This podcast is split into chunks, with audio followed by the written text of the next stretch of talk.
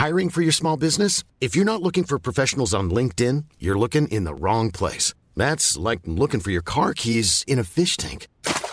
LinkedIn helps you hire professionals you can't find anywhere else, even those who aren't actively searching for a new job but might be open to the perfect role. In a given month, over 70% of LinkedIn users don't even visit other leading job sites. So start looking in the right place. With LinkedIn, you can hire professionals like a professional. Post your free job on linkedin.com slash people today. Small details are big surfaces. Tight corners are odd shapes. Flat, rounded, textured, or tall. Whatever your next project, there's a spray paint pattern that's just right. Because Rust new Custom Spray 5 in 1 gives you control with five different spray patterns. So you can tackle nooks, crannies, edges, and curves without worrying about drips, runs, uneven coverage, or anything else. Custom Spray 5 in 1.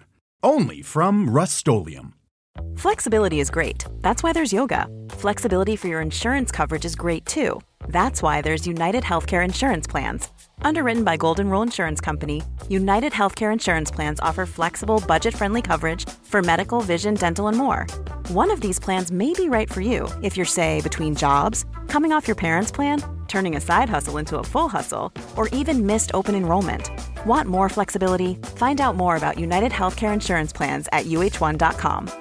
Mother's Day is around the corner. Find the perfect gift for the mom in your life with a stunning piece of jewelry from Blue Nile. From timeless pearls to dazzling gemstones, Blue Nile has something she'll adore. Need it fast? Most items can ship overnight. Plus, enjoy guaranteed free shipping and returns. Don't miss our special Mother's Day deals. Save big on the season's most beautiful trends. For a limited time, get up to 50% off by going to BlueNile.com. That's BlueNile.com. I'm amazed how many people own stocks. They, they would not be able to tell you why they own it. They couldn't say in a minute or less why they own it. Actually, you really press them down and say, the reason I own this is the sucker is going up.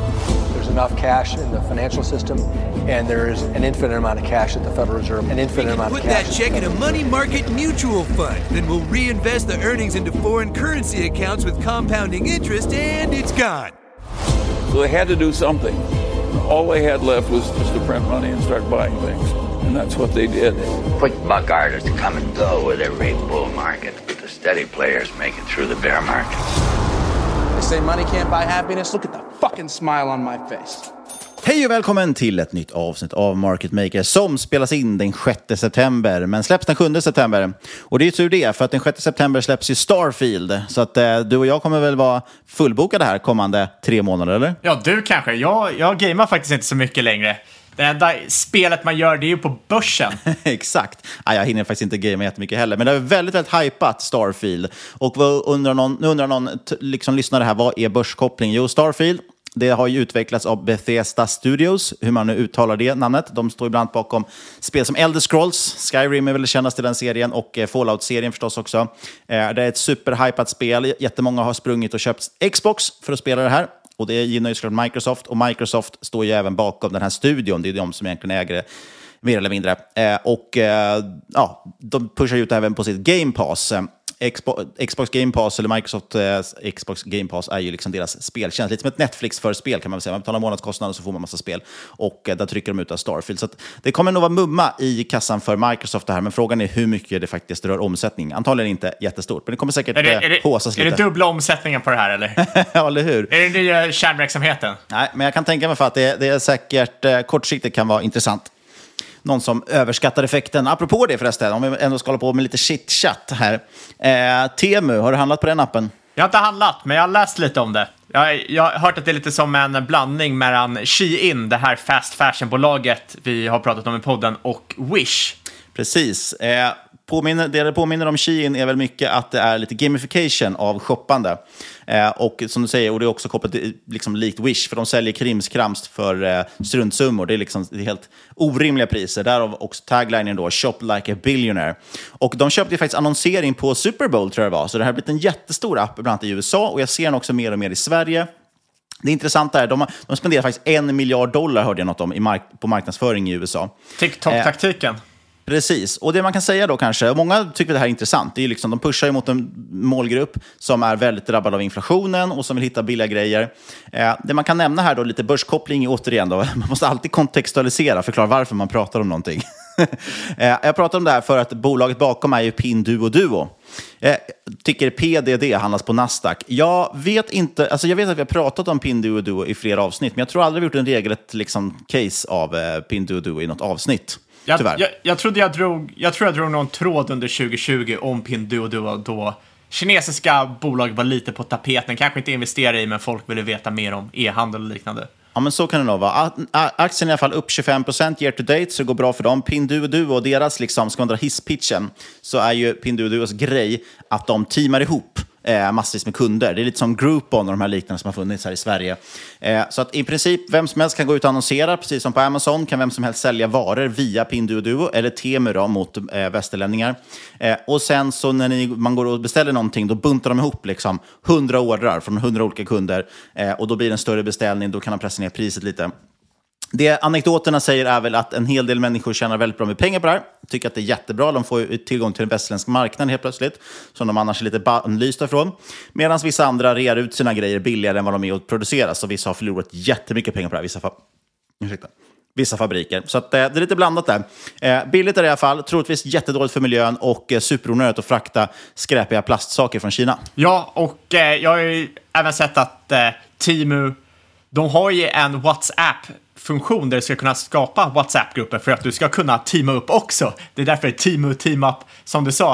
Eh, men det är ju också som... Precis, det står för det. Ex ja. exakt, men det är exakt det... Team up, prices down har jag för mig att jag hörde Exakt, och eh, det är exakt det Pinduo Duo var som du sa. Från början var det ju ett koncept för lågmarginalstäder i, i Kina. Kina har ju så här tier 1 eh, och tier 2-städer, de här stora Shanghai och grejer.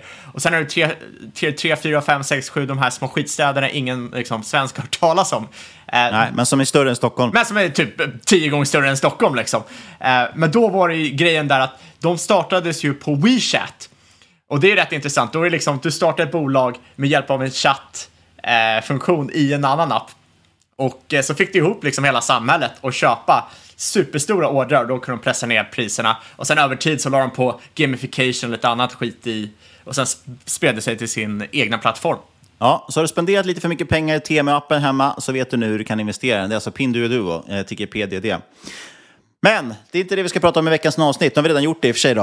Men det är inte det vi ska prata om framöver i veckans avsnitt. Utan vi ska prata lite uppföljning på fler oljecase kan man väl säga. Eh, det är bland annat Neckar och eh, Link Mobility. Ja, och sen ska vi också prata om vad som troligtvis är den snuskigaste börsnoteringen i år. Det är ju nämligen ARM och så kanske det följs upp av lite AI-snack också. Ja, men precis.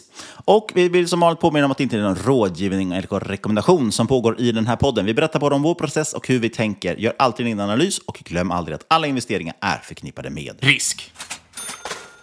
Ja, ska vi börja då lite med bolagsuppdateringarna? Ja. Eh, jag har ju vänt, väntat här flera veckor på att få dra en bolagsuppdatering om solcells solcellsbolagen som jag pratat om här i podden. Men eh, jag tror inte vi kommer hinna det den här veckan riktigt. Det är lite tajt med tid idag, tyvärr. Eh, men det kommer, jag lovar, nästa vecka. Ja, men det här är en anti-ESG-podd nu, Niklas. Ingen Precis. vill höra om solceller. Och, och, då ska vi greenwasha nästa vecka.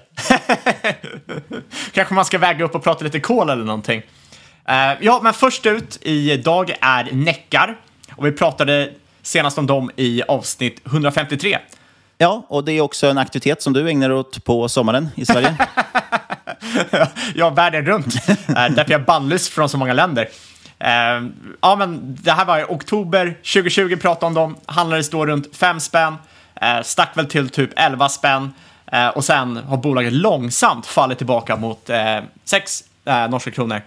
Och mycket har berott på liksom, covid och grejer som hänt där, uppskjutningar och så liknande. Och så bolaget allmänt har ju rätt låg free float, så det är inte direkt något tryck heller från olika analyshus.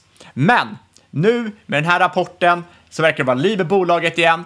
Och eh, fan om inte folk har suttit med mina DMs senaste året om Neckar och eh, man har inte riktigt lyssnat och eh, så har du dragit 30% på en vecka. Men snabb recap kring bolaget. Eh, du kan ju kalla Neckar för ett eh, investmentbolag med sex dotterbolag. Först och främst och viktigast är ju Syncrolift som är marknadsledare inom liftsystem för båtar till hamnar.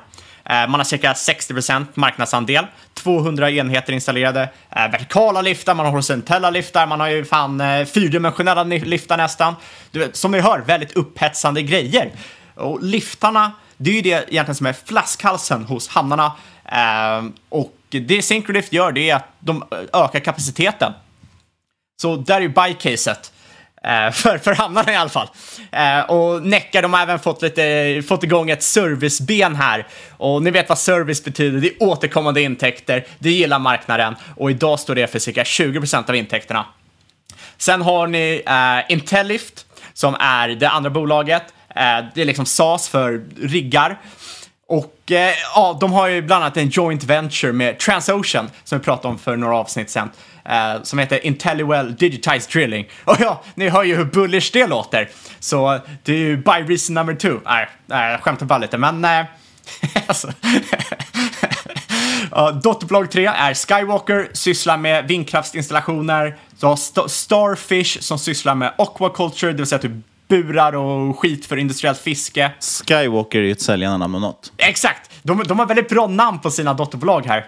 Jag såg här från, det var ju rapporter från någon slags robotgräsklipparmässa eller någonting, eller om det var en elektronikmässa som hade mycket robotgräsklippare, som jag fick upp i mitt flöde av någon anledning. Då var det en robotgräsklippare, den kunde man köpa i färgerna C3PO Gold, Leia White eller Solo, eh, ja vad det nu var, guld kanske, eller silver kanske. Solo Silver tror jag det var. Det är bra, alltså så här, man ska ha väldigt nischad targeting. Då kommer ju Man alla undrar- Star Wars-fanatiker gå på det. Ja, man undrar ju hur mycket royalties Disney får för att de använder de namnen. Antagligen en del. Eh, sen, eh, femte, dotterbolaget Ocean Lift, det är ett nyköpt bolag, håller på med kranar slash liftar inom förnyelsebart och aquaculture. Och sen sist men absolut inte minst, i och med den här rapporten också så eh, nämnde man att man nyligen köpte upp ett bolag som heter Fisk. F-I-I-Z-K. Ja, det är otrolig stavning. Eh, och de är liksom en leverantör av mjukvara till aquaculture. Och enligt dem själva ska det stärka deras eh, position inom just den sektorn. Jag måste bara säga, aquaculture, det är, alltså folk, in- det är inte folk som gillar Barbie-låten, utan det handlar ju helt enkelt om eh, odlingar i vatten väl? Exakt, exakt. Fisk, laxodlingar troligtvis, eftersom det är norrmän. Exakt så är det. Och eh, man pröjsade 50 miljoner norska kon- eh, kronor för 40 procent av bolaget. Eh, bara hälften av det här var i cash. Resten är så kallad in-kind contribution, det vill säga tjänster från sin eh, Starfish eh, eh, dotterbolag som man för över till Fisk. Och det här innebär att man köpte för price to sales 0,2 till 0,4 beroende på om man räknar inklusive eller exklusive non-cash-utgiften. Och det är väl inte så jätte, jättedyrt, men det kanske inte sånt här bolag inte ska vara heller. Eh, som sagt, Syncrolift är i stort sett hela bolaget. Eh, men lite order har också börjat trilla in för de andra benen. Grejen här, och det är exakt samma sak som förra gången vi pratade om det eh, bolaget, det var ju att du kan räkna hela caset på endast Syncrolift och de andra bolagen är ju optioner. Som faktiskt, det börjar hända någonting där nu också och det är rätt spännande. Och varför jag lyfter Neckar igen nu efter, vad är det, två, tre år? Det är för att de har kommit in med en kanonrapport och det verkar faktiskt hända en del saker både i företaget och i marknaden som har vaknat till liv. Omsättningen landade på, eh, eller var upp 32 procent year on year. Ebitda-marginalen på, eh, låg på 21 procent. Det är över historiska snittet. Eh, man har cash på 240 miljoner norska kronor och noll i, eh, i skulder. Eller i räntebärande skuld, skulder, så man är i net cash. Backloggen, och det är backloggen som är A och O just nu i det här caset, landade på 864 miljoner NOK, vilket är upp 10% year on year. Och man ska såklart också göra buybacks på 8 miljoner norska kronor. Eh, och det kan man jämföra med market capet som 80 är... miljoner står det här i mina anteckningar. Vad- vad sa jag Eller för dina någonting? anteckningar. 8 sa du. Ja, 80. 80 ja. 80 miljoner. Väldigt viktigt Niklas. Ja, det ska jämföras med market cap på typ 900. Precis, Så nästan 10 procent av börsvärdet ska de köpa upp i, åter, gör de i återköp. Exakt. Så att backloggen är stor. ehm, det är fjung i bolaget. Dessutom är det väldigt hög tendering-aktivitet i marknaden just nu. Neckar förväntar sig 2 miljarder eh, NOK i eh, tenders på marknaden kommande två åren och att Syncrolift kommer kunna ta en stor del av de här. Så man har 860 miljoner norska kronor i backloggen just nu. 300 miljoner av de här eh, kommer i H2 2023, alltså i år. Resterande under 2024. Och så kan man lägga på det man eventuellt får från Tenders också. De har rätt softa siffror att räkna på. Bolaget handlas till ev-ebit 7 på rullande 12, ev-ebit 6 på 2023 baserat på backloggen. Eh, ev eventuellt handlas det lite högre beroende på var marginalerna kommer in. Eh, på 2024 så handlas bolaget också på ev-ebit 6, endast på backloggen. Och då tar man inte hänsyn till tenders i marknaden. Så Neckar, det har sett intressant ut ett tag, inte hänt så mycket, men nu verkar det faktiskt börja hända saker. Ja, och du vill så förstås eh, sätta väl upp med tänderna till aktier här antar jag? Absolut, man ska alltid pumpa i sin egna podd. Har du inte hört det? P det har jag läst på Poddar Twitter. är till för pump and dumps, exakt. Eh, nej, trots att det ser väldigt, väldigt billigt ut, eh, eller väldigt, väldigt billigt ut ska man inte säga, men att det ser billigt ut äger jag faktiskt inte. Eh, bolaget är som sagt upp 30% på en vecka och jag vägrar faktiskt bli rugpullad av de här norrmännen igen. Eh, efter en kraftig uppgång i Norge, eller var, egentligen hela världen, så brukar det komma en sell-off, men extra mycket så i Norge. Och eh, jag får hoppas att det gör det den här gången också. Annars så får man stå på perrongen eh, som ett fån och se när tåget åker förbi. Ja, det är bara att gratulera de som äger den. Vi inväntar ett bättre läge helt enkelt. Så kan vi väl summera det. Exakt. Link Mobility då? Det hade ju du eh, aktier i, i alla fall när vi pratade om det i podden eh, sist. Men det var ju länge sedan. Yes, eh, vi pratade om det första gången avsnitt 263 som var i januari i år och så hade man en uppföljning i eh, avsnitt 269 i mars. Och nu blir det en upp, eh, ytterligare uppföljning. Och bara en snabb recap kring caset är att Link, är ledande och största C-PAS-spelaren i Europa. Och caset var ju... Det var väl ett litet baby-cinch? Ja, eh, baby synch vet jag inte, men de hade inte de bästa finanserna och det var ju liksom lite det som var bäsat. De hade ju väldigt många stora kunder. Eh, och enligt dem själva är de ju den största spelaren i Europa. Ja, men jag får med, för CPA står för Communication Platform as a Service, var det inte så? Yes. Och de tillhandahöll eh, plattformen egentligen för att leverera liknande tjänster som Sinch. Det gör de, det gör de. Eh, absolut. Sen vem som är bebis och vem som är den vuxna är, är, är ju så svårt, svårt att säga om. Men caset var i alla fall att marknaden var alldeles för bäsad kring Links tillväxt och marginaler och deras höga skuldsättning. Ja, även så hade de ju knutit upp en del i working capital, men det skulle frigöras kommande kvartal så att de skulle få in lite mer kassaflöde. Eh, och caset handlar i stort sett om att en liten förbättring i tillväxt, en liten förbättring i marginalerna eh, och det nya kostnadsbesparingsprogrammet de skulle lansera Eh, skulle innebära att bolaget skulle re-ratas. Och jag trodde väl att det skulle kunna re-ratas uppemot 100% på 1-2 års sikt. Och eh, ja, nu nio månader senare är vi där. Det låg väl på 7,5 nok när jag var med det första gången och nu är det på 14,5 nok. Ehm, och då hoppar vi till vad som hänt i det här kvartalet. För Q2 landar omsättningen på 1,6 miljarder norska kronor, upp eh, strax över 20% year on year. Ebitda landade på 190 miljoner NOK. Eh, det är upp över 30% year on year. Och framförallt så har ebitda-marginalen stigit här från 11 till 12% year on year. Eh, man guidar för 15% organisk ebitda-tillväxt för helåret och det skulle då landa på cirka 700 till 720 miljoner NOK. Eh, man har också signat 715 nya och expansionskontrakt under kvartalet och där är eh, de nya kontrakten, det är upp 25% year eh, on year. Så man ser väldigt bra momentum här. Man ser väldigt, väldigt starkt momentum också, framförallt USA och Europa. Och det beror till stor del på grund av att man börjar få skalfördelar hos sina kunder och kunderna vill eh, expandera sina kontrakt. Eh, enda negativa här är att churn är upp cirka 0,6% på kvartalet, upp till totalt 2,1% och det har väl typ dubblats ungefär på ett år. Vilket aldrig är roligt, eh, men de, de klarar sig nog ändå. OPEX, och det är egentligen det här som är liksom lite A och O här, det är ju deras kostnadsbesparingsprogram så att det kommer ner lite vinst, kommer ner lite cashflows på sista raden. OPEX landade på 190 miljoner norska kronor, upp 2% year on year, främst på grund av inflation, lite onboarding, lite diverse investeringar som man måste göra i det kommersiella. Men Links kostnadsbesparingsprogram levererar faktiskt före plan. I Q2 sparade man in 27 miljoner norska kronor, ehm, 20 från OPEX, 7 miljoner från CAPEX Och det var över de 25 miljoner nog man planerat för. Och totalt siktar man på 107 miljoner norska kronor för 2023 i besparingar. Leverage är nu nere på fyra gånger ebitda eh, jämfört med de 4,9 man hade i Q2 2022. Och jag tror väl att det var kanske 4,7 första gången vi pratade om det i, i podden, så de hade redan börjat skalat ner. Och eh, det här är egentligen till stor del på grund av den starka tillväxten i ebitda och eh, den höga cash conversion man kunnat ha. Och man siktar på 3,5x till slutet på 2023. Man har även haft den här då working capital-releasen, vilket gör att du får faktiskt in, istället för att knyta upp det här hos eh, leverantörer och, eller massor med cash hos leverantörer och så, så är det fritt fram för bolaget här att eh, an, an, använda den här cashen till annat.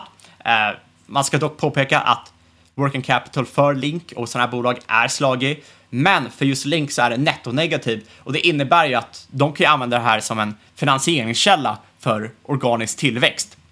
De får alltså så, så, att ni förstår, de får in betalningar för att de måste lägga ut betalningar och så vidare. Och det är därför de blir nettonegativ och de kan använda det som finansieringskälla. Det är float helt enkelt. Um, handlas, bolaget handlas nu till ebitda 10 på 2023 eh, års estimat. Eh, ebitda eh, 8-9 på 2024 estimat. Ehm, um, gått från att handlas till cirka 20% FCF yield. Eh, första gången vi pratade om det till 15 och nu till 10 procent. i alla fall på mina estimat. Jag vet att det finns lite minibanker och analyshus. Då har Arctic har en eh, price target på 20 norska kronor och Spar Bank 1 är sjukt håsade och har en price target på 30. Men jag tycker att det här är lite, lite för håsat. Eh, antingen måste man anta mycket högre eh, tillväxt och fritt kassaflöde och att saker hamnar på bottom line eh, än vad jag har. Eh, och det kan man ju såklart göra. Eh, men jag menar, om du inte gör det och ah, har samma antagande som jag gör, som är väl typ 400 miljoner norska kronor i fritt kassaflöde för 2023, ungefär lite högre 2024. Då om du inte har en högre tillväxt, då måste det här bolaget handlas till en yield som motsvarar norska räntan, typ 4 procent. Eh, och det tycker jag känns rätt orimligt i de här lägena med tanke på att det är ett höglevererat bolag. Det är inte det bästa typen av techbolag, det är lite mer risky. Um, så jag har eh, tagit stoppen här kan man säga. Eh, jag äger inte. Jag tycker inte nödvändigtvis att det ser dyrt ut, men eh, eftersom man måste pensla in mer bullish estimat än tidigare för att hitta bra avkastning så tycker jag att det finns bättre lägen i marknaden just nu. Tagit stoppen låter ju lite märkligt. Det har gjort en otroligt bra resa, som sagt upp nästan 100 procent i år. Ja, jag vet, jag vet. Man sitter här och man YOLO-pratar. Jag vet inte vad man ska säga annars. Man är så van att ta stoppen. Man är så van. Alldeles för Vi måste lyfta också att det, det levereras faktiskt bra case i den här podden också. Men med det sagt, eh, alltså sagt, du äger inga aktier just nu. Jag äger inte heller några aktier i det här. Annars hade jag sagt något annat. Eh, ska vi hoppa vidare då sist till att prata om ARM. En sjuk IPO har du skrivit här i våra anteckningar. ja, ARM. Står du för det? Jag står för det. Och eh, det är många som är jäkligt håsade för den här uh, IPOn, för att det är jäkla AI-hås här. Ja, men uh, verkligen. Ska vi, ska vi prata om Nvidia igen? Eller ska vi vänta lite med det? Nej, vi kan prata om Nvidia om du vill. Jag vet att du har lite saker du vill ta upp om Nvidia. Ja, jag känner att det har blivit ett, ett stående, stående grej nu varje vecka att säga någonting negativt om Nvidia medan aktien rallar vidare. Nu såg jag dock att det faktiskt var ner här 3-3,5 procent någonting idag. Eh, det man kan säga här, är lite kul, det har varit väldigt mycket snack om Nvidia på bland annat Twitter, skrivits mycket grejer. Eh, framförallt såg jag en tråd där om financial shenanigans i Nvidia som hävdade helt enkelt att det här är bara ett upplåst luftslott. Eh, jag håller inte, håller inte alls med om hans, eh, om hans case däremot, men det finns några intressanta detaljer som man kan lyfta och lite annat som har skrivits om bolaget. Eh, och jag vet att bland annat det man pratar om i den där, just den där tråden, om vi ska lyfta den specifikt, ifall någon har sett det, så är det att man pratar om att periodisering egentligen i bolag. Och periodisering innebär ju att det kan ju vara så att du får en order idag eh, på 100 miljoner, men den ska levereras över 10 månader. Alltså borde det då liksom räknas som att du gör 10 miljoner i vinst per eh, månad, eller 10 miljoner intäkter per månad, trots att du fick ordern redan nu. Och det där kan man göra på lite olika sätt. Vi ska inte tråka ut med detaljer om det, men det är lite det också vi pratar om när vi pratar om backlog och så i många av de här bolagen. Eh, inte riktigt exakt samma sak, men, men för, för enkelhetens skull kan vi säga så. Och I Nvidias fall så jobbar man tydligen så att man räknar intäkter först efter att produkten har skeppats iväg. Inga konstigheter. Du säljer ett, eh, du säljer ett grafikkort för, för x antal kronor och då räknar du att du har fått intäkter. Men de gör inte på samma sätt med licenser och tjänster. Då räknar man egentligen eh, in den här liksom, försäljningen redan när bolaget har kostnaden, för de tar kostnaden i förväg. Eh, och det är inte så konstigt. Och, jag förstår inte hur det skulle kunna vara financial shenanigans med tanke på att det är någonting som alla bolag i hela världen håller på med i princip. Men däremot är det intressant, för det är ju fordringarna som växte hos Nvidia senaste kvartalet. De växte ju med runt 80 procent, ungefär liknande som omsättningen växte. Jag tror omsättningen växte lite mer. Eh, poängen är helt enkelt då att en väldigt stor del av den omsättningstillväxt vi såg här nu senaste kvartalet, som, som marknaden jublade för, är egentligen försäljning som kommer komma i framtiden, men som man skrivit in till nu. Eh, och ja, vad är problemet med det då? Egentligen ingenting, förutom man måste kanske ha med sig det, att det blir svåra jämförelsetal och eh, framförallt så kommer det antagligen, ja, du har plockat efterfrågan framåt och lagt den i dagens kvartal. Eh, och apropå efterfrågan så tror jag också man ska ta sig en liten funderare över hur, handels, eh, hur de här sanktionerna från USA och Biden eh, mot Kina påverkar Nvidia. Troligtvis, man kan ändå spekulera att det antagligen är väldigt mycket kinesiska företag som har försökt lägga så mycket order de bara kan innan sanktionerna smäller igenom. Eh, Sen någonting annat däremot så är rätt intressant med Nvidia tycker jag.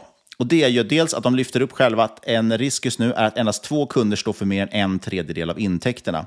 Och Bland de här stora kunderna, en av de kunderna utgör nästan 20 procent av intäkterna eh, och det är en data, eh, data, eh, vad heter det, datacenterskund, eh, säger de. Troligtvis bolaget CoreWeave.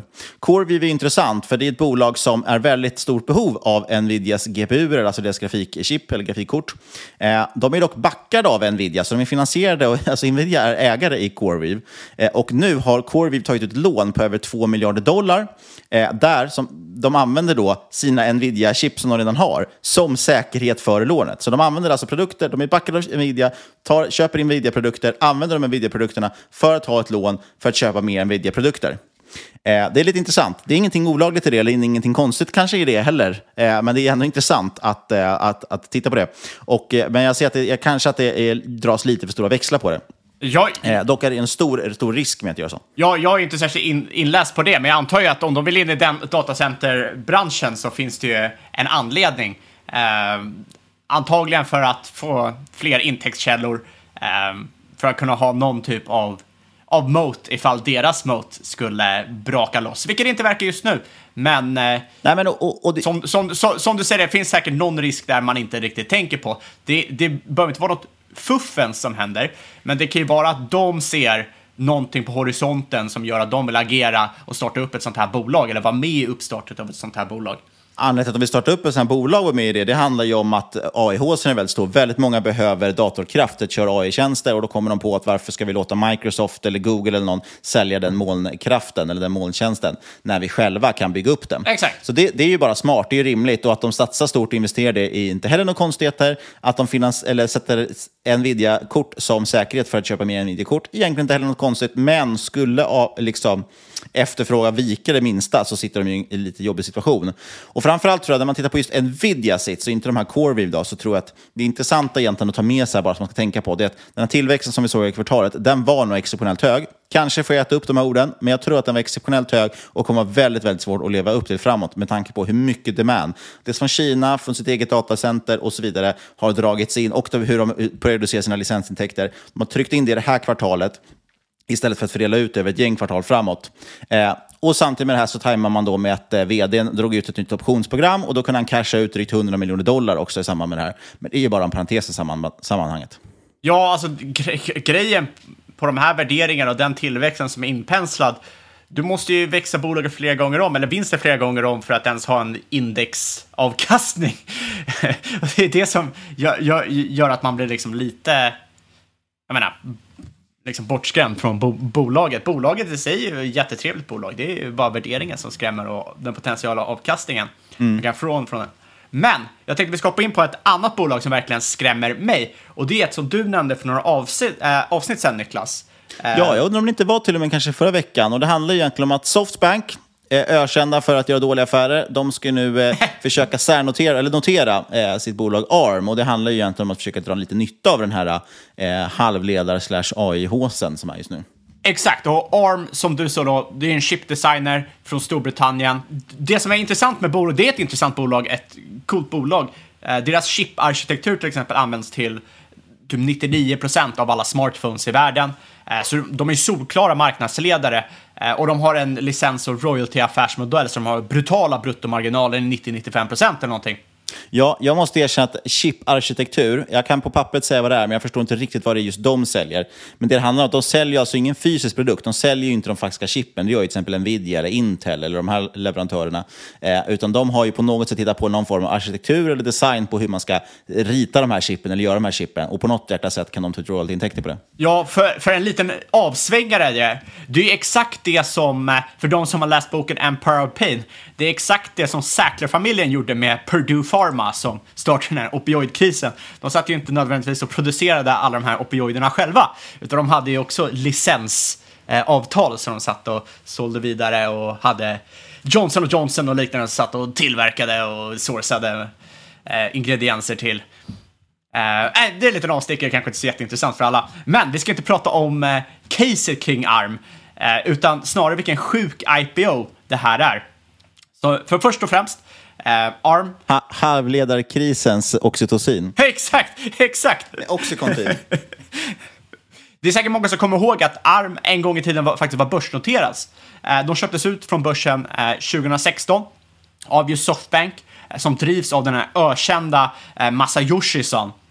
Och det köptes ut för 32 miljarder dollar. Nu ska det noteras igen till en prislapp på 55 miljarder dollar. Och eh, då kan man ju tänka sig, ja men det är för att det går bra för bolaget, AI, HOS och så, och därför uppvärderas det. Nej. Spontant tänker jag ju att det är mellanskillnaden där mellan vad de köpte för och sålde det för. Det är ungefär det som de behöver få in för att täcka sina andra affärer. nu spoilar du hela, den här, hela det här segmentet, Niklas. Men du är någonting på spåren där. Uh, och det är därför det är så kul att lyfta det här. Uh, för som sagt, Softbank köpte ARM 2016 för 32 miljarder. De sålde sedan en 25-procentig stek till nyetablerade Vision Fund eh, som de själva äger för 8 miljarder 2017, alltså samma värdering. Nu har man ju köpt tillbaka den här steken till dubbla priset, det vill säga en värdering på 64 miljarder. Och om du bara tänker liksom så lite fritt så kanske det inte låter så konstigt. Men när du tänker efter så är det ju, handlar det här om att Masayoshi-san, han gick med på att köpa en del av bolaget av sig själv till en värdering på 64 miljarder och därmed betala dubbelt så mycket som han betalade när han sålde till sig själv för sex år sedan. Ni hör ju hur det låter. Han sitter ju bara och dealar med sig själv här. Eh, och planen här var ju såklart att notera till 64 miljarder också. Men när man varit ute på en roadshow, försökt få in investerare och så vidare, så har värderingen slashats till 50 55 miljarder ungefär. Det är väl många som inser att ah, det kanske inte riktigt är värt liksom det, det det står på pappret. För grejen med ARM, det är att de inte sett alls samma boost av AI-håsen som Nvidia. Eh, för räkenskapsåret 2022-2023 eh, som slutade 31 mars 2023, det är alltså ett brutet räkenskapsår, det är skitjobbigt för oss svenskar, men man får ta tag i det man haver som man säger. Då rapporterade ARM eh, 2,7 miljarder i omsättning. Det var ner 1% year on year. Vinsten landade på 520 miljoner dollar, ner 5% year on year. Kan jämföras då som sagt med Nvidia som väl växte ja, över 100% eller vad det var? Exakt. Första kvartalet, alltså det som slutade 30 juni, eh, första kvartalet för dem alltså, för ARM, eh, då rapporterade ARM 675 miljoner dollar i omsättning. Det var alltså ner 3 procent, 105 miljoner i vinst, det var liksom hälften så mycket som förra året. Och då kan man ju som sagt jämföra det här med Nvidia som samma kvartal dubblade sin omsättning och tiodubblade vinsten. Jättestor skillnad där. Eh, så eh, är du sugen på att köpa ARM till en värdering eh, om 50 till 55 miljarder så får du hosta upp eh, Eh, P, eller du får betala PS20 eh, på rullande 12 och PE 120. Och det här är alltså för ett bolag som har negativ growth just nu, mindre än 1% earnings yield när räntan är 5%. Det tycker inte jag är en super soft deal. Dessutom tänker man bara notera 10% av floaten, eh, vad jag läst i alla fall. Och det här får mig direkt att tänka att man uppenbart vill försöka squeeza upp värderingen när man väl noterar eh, i samband med den här AI-håsen, att det kommer in liksom lite dumförvaltare och lite dum retail som trycker upp de få aktierna som faktiskt finns i marknaden. För som du sa, Softbank gör alltid förlust. Senaste kvartalet gjorde de 3,3 miljarder dollar i förlust. Eh, och de har ju gått på mina efter mina. Alla minns ju WeWork, men de var också inne i till exempel FTX. Eh, och sätts bolaget på börsen så får de ju direkt in 56 miljarder i cash. Samt att de skulle kunna låna upp till 25 miljarder dollar mot steken de har kvar för att täcka upp sina kassabets och hålla sitt kasino i rullning. Och utöver det här så har ju bolaget en extrem Kina-risk. Eh, vi pratade om eh, eh hur, hur eh, Nvidia har stor kundrisk, men liksom ARM är en helt annan liga. Deras största kund är ARM Kina. Det är en fristående enhet som de äger till 48 procent. Resten ägs av kinesiska staten, alltså en majoritet ägs av kinesiska staten. Eh, ARM China utgör 25 procent av ARMs intäkter.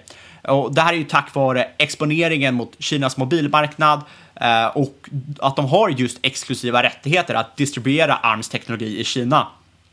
Och de här Arm China, de har en jättelång historia av eh, till exempel sena betalningar, risk i sig, eh, och de framgår som en signifikant risk i prospektet. Och då ska man ju liksom så här, då kan vi också nämna som du sa där, eh, liksom de här halvledarsanktionerna mot Kina. Eh, de får inga high-end chip längre, eh, som såklart kommer påverka framgent. Eh, för att inte nämna Taiwan-risken och så vidare och så vidare. Eh, summa summarum här så känns det här som en extremt rutten deal för alla förutom Masayoshi-son. Ja, jag har inget att tillägga förutom att jag håller med dig till 100 procent. Ja, och avslutningsvis, vi brukar ha ett innehållsförteckning så vi är transparenta och tydliga. Eh, till skillnad då från Softbanks vd som mest handlar med sig själv så handlar vi faktiskt med noterade aktier främst. Men vi äger väl ingenting i det av, av det vi har pratat om idag egentligen, eller? Uh, ingenting. Ingenting äger vi. Nej. Spännande. Men oavsett om vi äger eller inte så ska du komma ihåg att inget av den här podcasten ska ses som rådgivning. Alla åsikter var egna. LVS och eventuella sponsorer tar inget ansvar för det som sägs i podden. Tänk på att alla investeringar är förknippade med risk och sker under eget ansvar. Kontakta oss på podcast at marketmakers.se eller på Twitter och eucaps at marketmakerspod. Och glöm inte äh, lämna en recension på iTunes. Och sist, men absolut inte minst, kära lyssnare, stort tack för att just du har lyssnat. Vi hörs igen om en vecka.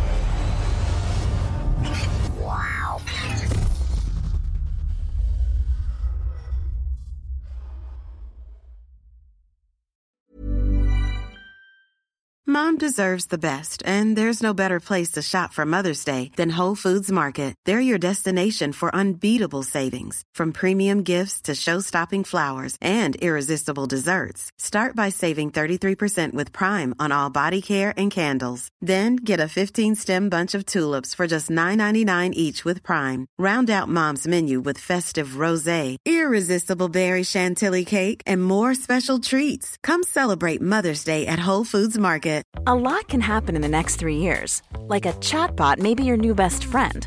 But what won't change? Needing health insurance. United Healthcare Tri Term Medical Plans are available for these changing times.